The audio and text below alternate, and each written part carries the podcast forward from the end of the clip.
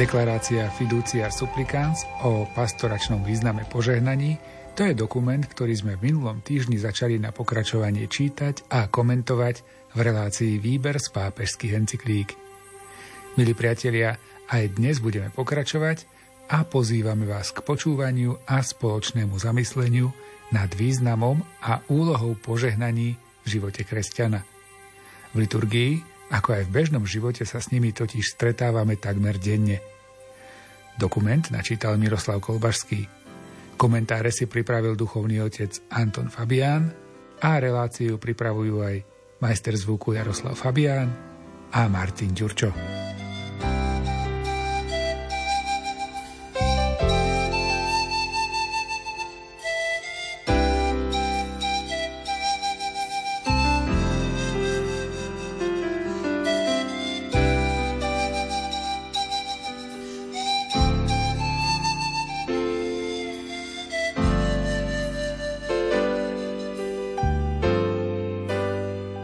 Chápanie manželstva ponúka aj evanílium. Z tohto dôvodu má cirkev v súvislosti s požehnaním právo a povinnosť vyhýbať sa akémukoľvek druhu obradov, ktoré by mohli byť v rozpore s týmto presvedčením alebo viesť k zmetku. Taký je aj zmysel responsa vtedajšej kongregácie pre náuku viery, kde sa uvádza, že cirkev nemá právomoc udeľovať požehnanie zväzkom osôb rovnakého pohlavia.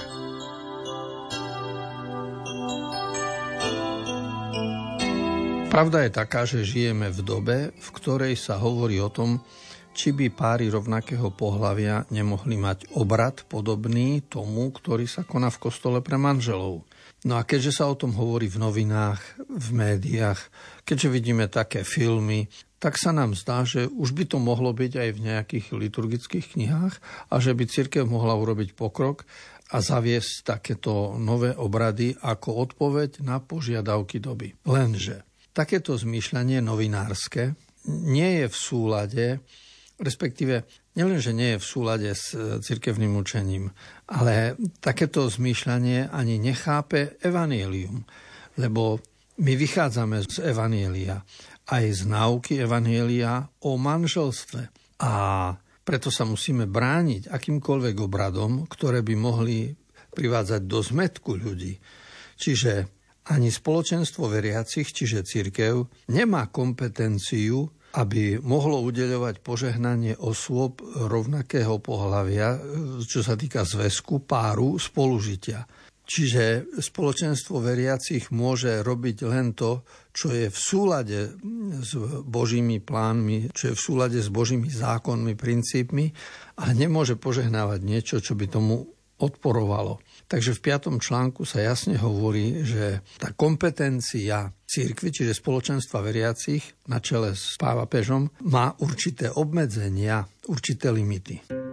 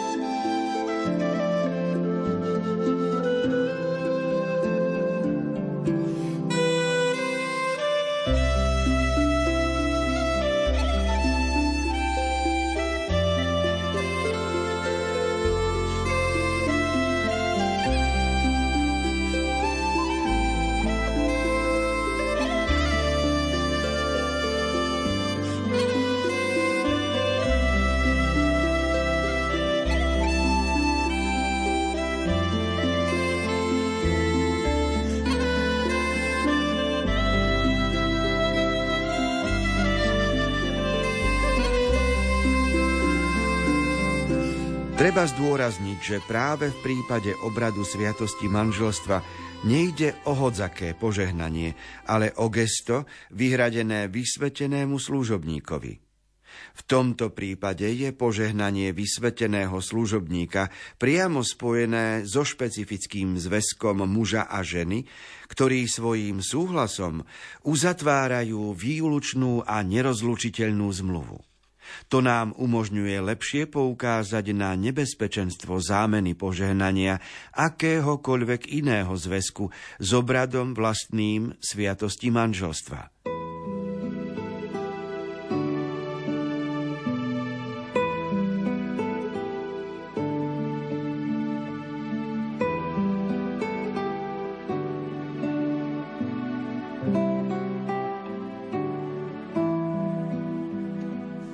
Zdôrazňuje sa tu požehnanie, ktoré súvisí s obradom sviatosti manželstva a tento obrad konaný v kostole má svoju formu, svoje, svoj predpis, ako sa má vykonávať.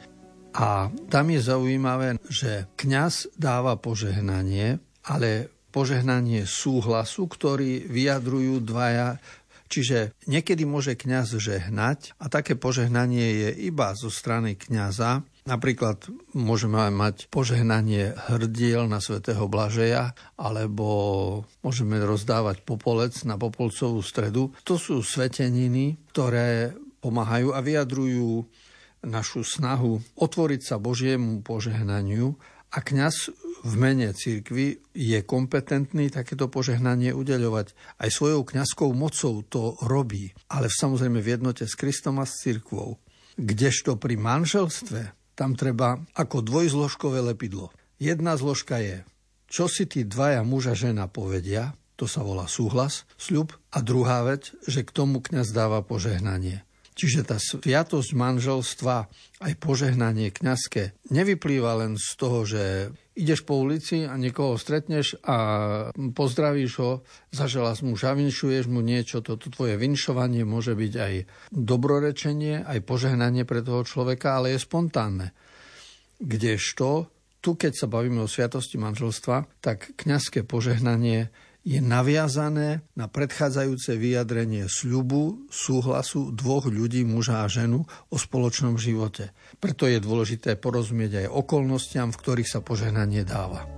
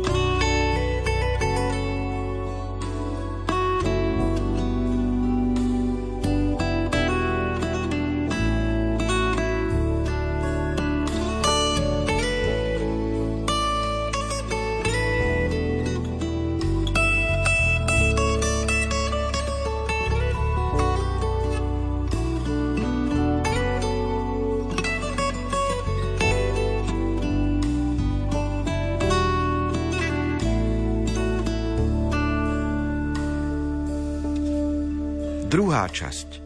Význam jednotlivých požehnaní. Spomínaná odpoveď svätého Otca nás na druhej strane vyzýva, aby sme sa usilovali rozšíriť a obohatiť význam požehnaní. Požehnania možno považovať za jedny z najrozšírenejších a neustále sa rozvíjajúcich svetenín. V skutočnosti vedú človeka k tomu, aby rozpoznal Božiu prítomnosť vo všetkých okolnostiach života a pripomínajú nám, že aj pri používaní stvorených vecí má človek hľadať Boha, milovať ho a verne mu slúžiť. Z tohto dôvodu sú požehnania zamerané na osoby, predmety kultu a nábožnosti, posvetné obrazy, miesta každodenného života, práce a utrpenia, plody zeme a ľudskej práce, ako aj na všetky stvorené skutočnosti, ktoré poukazujú na stvoriteľa a svojou krásou ho chvália a požehnávajú.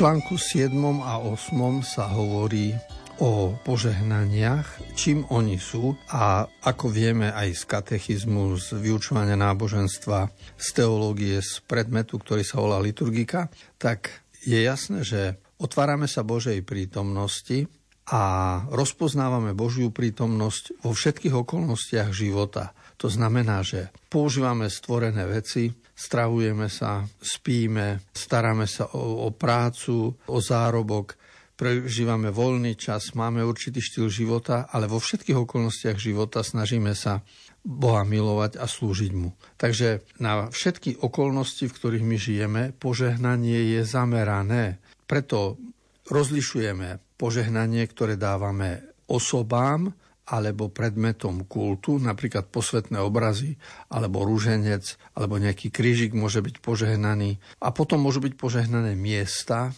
keď hovoríme o nejakých kostoloch a tak ďalej. Môžu byť požehnané domy, príbytky, v ktorých prežívame svoje dni. Máme požehnania plodov zeme, keď je jeseň a tak ďalej.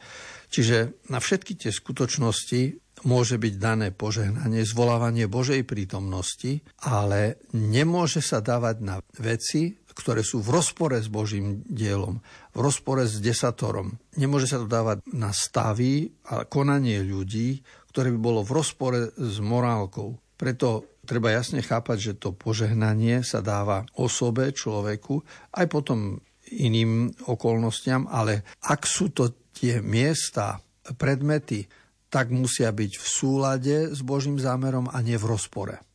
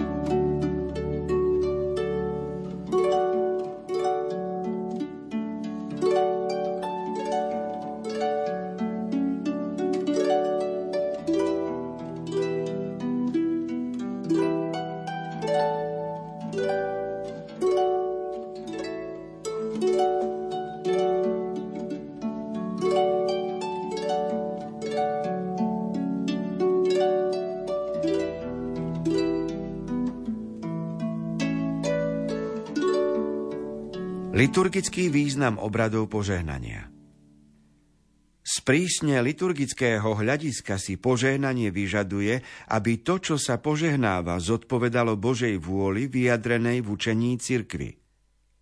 Požehnania sa v skutočnosti slávia na základe viery a sú zamerané na chválu Boha a duchovný úžitok jeho ľudu. Ako vysvetľuje rímsky rituál, aby to bolo ešte jasnejšie, podľa prastarej tradície formuly požehnaní smerujú predovšetkým k oslave Boha za jeho dary, k vyproseniu jeho dobrodení a potláčaniu moci zlého ducha vo svete.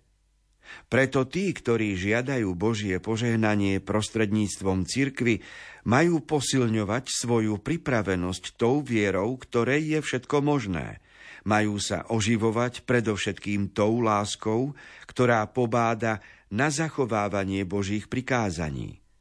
Preto, hoci na jednej strane vždy a všade sa naskytá príležitosť chváliť Boha, vzývať ho a vzdávať mu vďaky skrze Krista v duchu svetom, na druhej strane treba dbať aj na to, aby nešlo o veci, miesta alebo okolnosti, ktoré by protirečili norme a duchu Evanielia.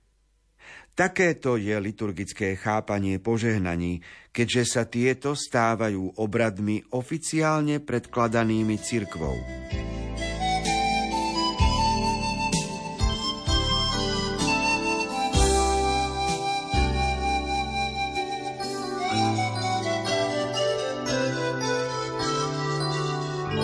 Požehnania samozrejme vychádzame z toho, ako už naši starí otcovia vo viere, čiže Židia, Izraeliti, sa zhromažďovali v šabat, to už bolo v piatok večer, a pripravovali slávenie pánovho dňa. No a tam bral otec aj jedlo do rúk a vyjadroval požehnaný si Páne Bože Izraela. A toto požehnanie, vyjadrenie dobrorečenia, čiže vďaky vzdávanie Bohu za to, čo my tu máme, to je taký správny prístup, ktorý vyjadruje vieru človeka aj lásku k Bohu.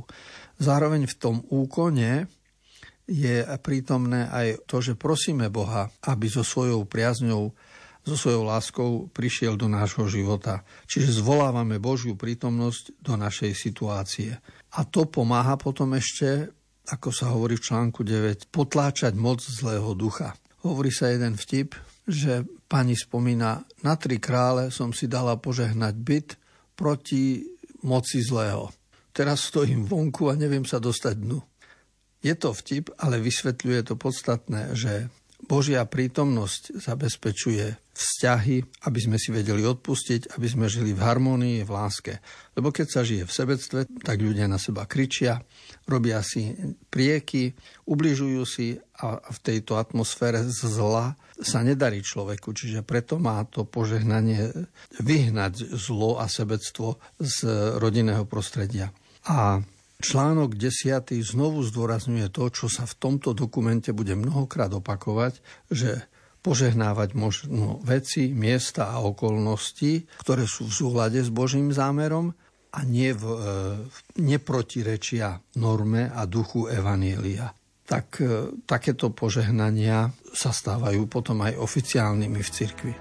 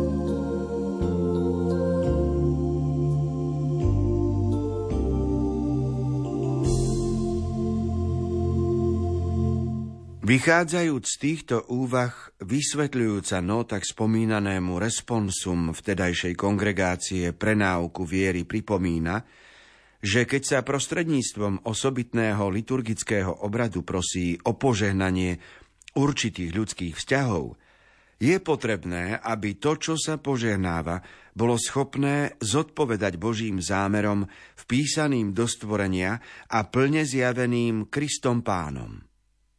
Z tohto dôvodu, keďže církev vždy považovala za morálne dovolené len tie sexuálne vzťahy, ktoré sa prežívajú v manželstve, nemá moc udeľovať svoje liturgické požehnanie, ak by to nejakým spôsobom mohlo poskytnúť istú formu morálnej legitimity zväzku, ktorý sa za manželstvo len vydáva, alebo mimo manželskej sexuálnej praxi.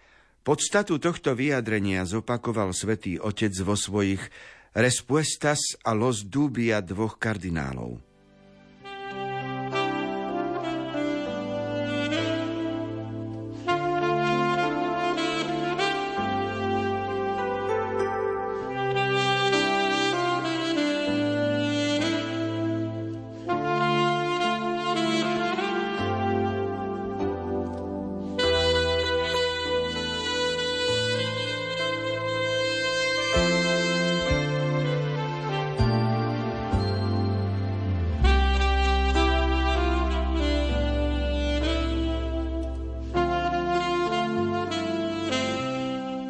Článku 11 sa posúvame trošku ďalej, lebo hovoríme o požehnaní a keď hovoríme o požehnaní určitých ľudských vzťahov, tak je potrebné rozlišovať, ktoré tie vzťahy sú v súlade s Božím zámerom a ktoré sú prejavom nášho sebectva. A v článku 11 sa presne hovorí, že církev vždy považovala za morálne dovolené len tie sexuálne vzťahy, ktoré sa prežívajú v manželstve. A preto ani církev nemá moc udeľovať liturgické požehnanie, ktoré by legitimizovalo zväzok dvoch osôb rovnakého pohľavia alebo nejakú mimomanželskú sexuálnu prax. A toto sa zdôrazňuje stále. Stačí to len náležite vnímať a rozumieť tomu, čiže požehnania sa vzťahujú na osobu, ale nie na homosexuálne správanie sa dvoch ľudí, ktorí žijú v jednej domácnosti.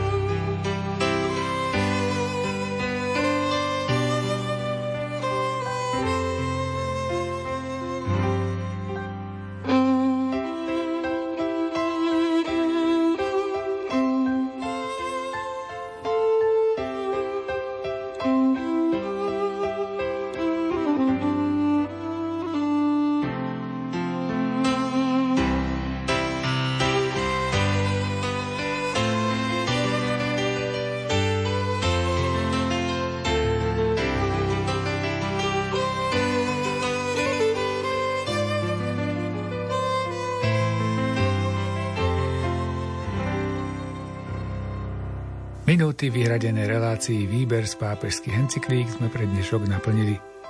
Čítali sme a komentovali deklaráciu Fiducia Supplicans o pastoračnom význame požehnaní. Pokračovať budeme opäť o týždeň a ak by ste chceli počuť aj predchádzajúce vydania relácie, nájdete ich v internetovom archíve Rádia Lumen. Pre dnešok sa z Košického štúdia lúčia a za pozornosť ďakujú Miroslav Kolbašský, Anton Fabián, Jaroslav Fabián a Martin Ďurčo.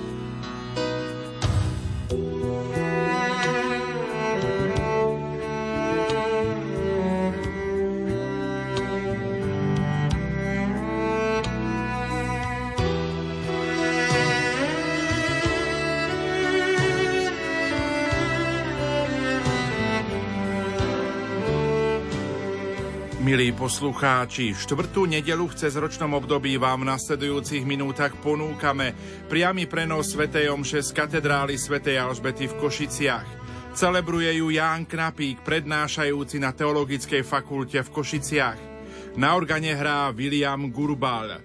Pri Svetej Omši sa budú spievať piesne z jednotného katolického spevníka čísla 238, 268, a 347.